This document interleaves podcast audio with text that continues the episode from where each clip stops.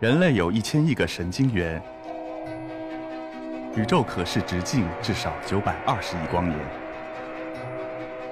从无限小到无限大，在中科院 SELF 讲坛一起探索未知的世界。本节目由中科院 SELF 讲坛出品，喜马拉雅独家播出。观众朋友们，下午好，我是青年钢琴演奏家周胜。我这一次演讲的题目是我心中的古典音乐。很多人都在问我，这古典音乐怎么样才是听懂和怎么样才是理解它？我说古典音乐听懂不难啊，你就大胆听就是了。他说我听音乐，我会睡着，怎么办？我说我听古典音乐也会睡着。其实古典音乐在西方古时候的一个年代的话，他们就是在当时的一个流行音乐。我我这么跟分享一个故事，我有一次在听。贝多芬的一个协奏曲的时候，我也睡着了。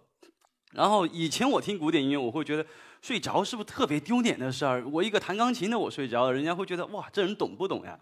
我是这么想的。其实有的时候我会发现，音乐它是各种各样的。有的时候它是让你感受一个它的音乐的美好，也有可能你看到钢琴的绚丽的一些技巧，也有可能它是就是让你觉得。非常舒服，我就是睡觉的。我听这个音乐的时候是二乐章，非常舒服的一段音乐。我拿着乐谱听一听了一个下午就睡着了。我也不知道听了多久。我醒来的时候，我发现我这一觉睡得真舒服。就这就古典音乐。OK，其实古典音乐最早我们一般研究会在一七几几年，是在巴洛克时期。他那个年代的音乐是怎么样呢？我们说的是宗教色彩。他那音乐音乐不断的传承到我们现在流行音乐，他那个年代不会说写个作品就献给某某人，他那个音乐所有的作品都是献给上帝的，献给更多的就是耶稣这种上帝。他们的音乐崇尚一些音乐上的美好，比如这个音乐，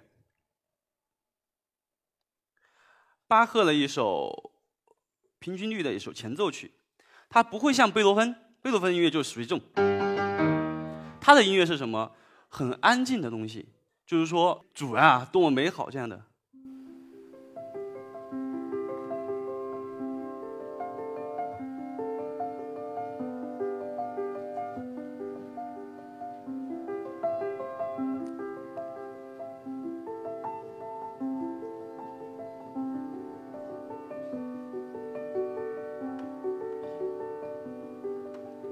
这样的非常安静的一个音乐，所有的巴洛克时期，他们基本上。信仰的宗教上的东西，他们就会出这样的音乐，以及在巴洛克时期是一个我们说的建筑最早起源于什么？不像现在的建筑，是我们装个房子是简单大方，他们那个是一个柱子上面都要雕很多的浮雕，就是我们巴洛克。到了音乐的传承流传，它会到一个时间上，就是在古典时期。我们古典时期的主要的代表人物是莫扎特、海顿、贝多芬。当然，贝多芬是开继承古典，开启浪漫。在那个年代的话。音乐就不是为什么主啊服务的，是为什么皇宫贵族？因为那个时候的音乐家没钱，他们需要一些皇宫贵族有钱人支撑他们，他们才会有更多的作品发展出来。而且像海顿、莫扎特他们的音乐，基本上就献给什么什么皇后、什么什么伯爵，所以他们的音乐我们可以这么去理解：浓浓的宗教色彩。比如莫扎特。你可以想象，你就是一个皇宫贵族的人；要么你去想象，你这个音乐是一个对话的性质。比如说莫扎特，一个 A 大调 K 三三幺的奏鸣曲，它是一个非常典雅的行板形式，就相当于是一个贵族很有钱的一个人。然后音乐是这样的，它不会像其他音乐那么急，它非常的缓慢。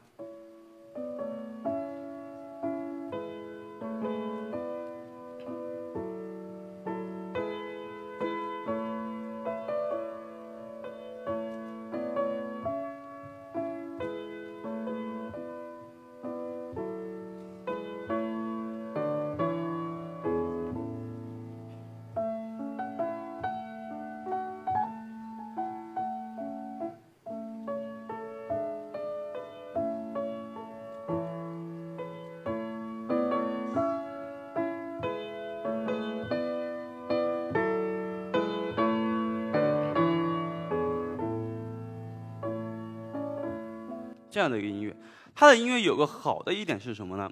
就是说他的音乐作品，你们可以去想象，你就是一个皇宫贵族，一个 lady，他们是听这个音乐走路的时候，就是哒哒哒哒这样的昂首挺胸，但非常的优雅。就是这样的，他不可能写一个特别浪漫的东西，因为那个时候还没到浪漫派，比如肖邦。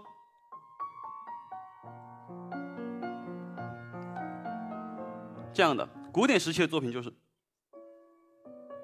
高贵典雅。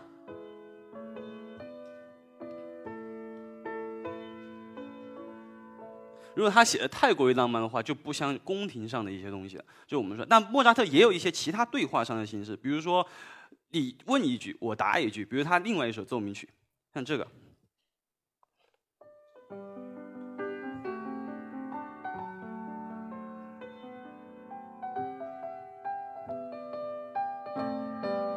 我时常在给学生讲课的时候，我说这一句像啥？比如说，就相当于两个人在问话。比如现在我在北京，可以理解成一个胡同里，然后一个老大爷走在这一家，比如说张奶奶吃饭了吗？他说吃了。又问下一家吃了吗？吃了。然后又往里走，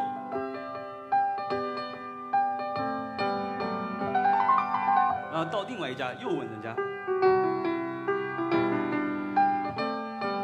哦，又走了，到对镜头看到一个小偷，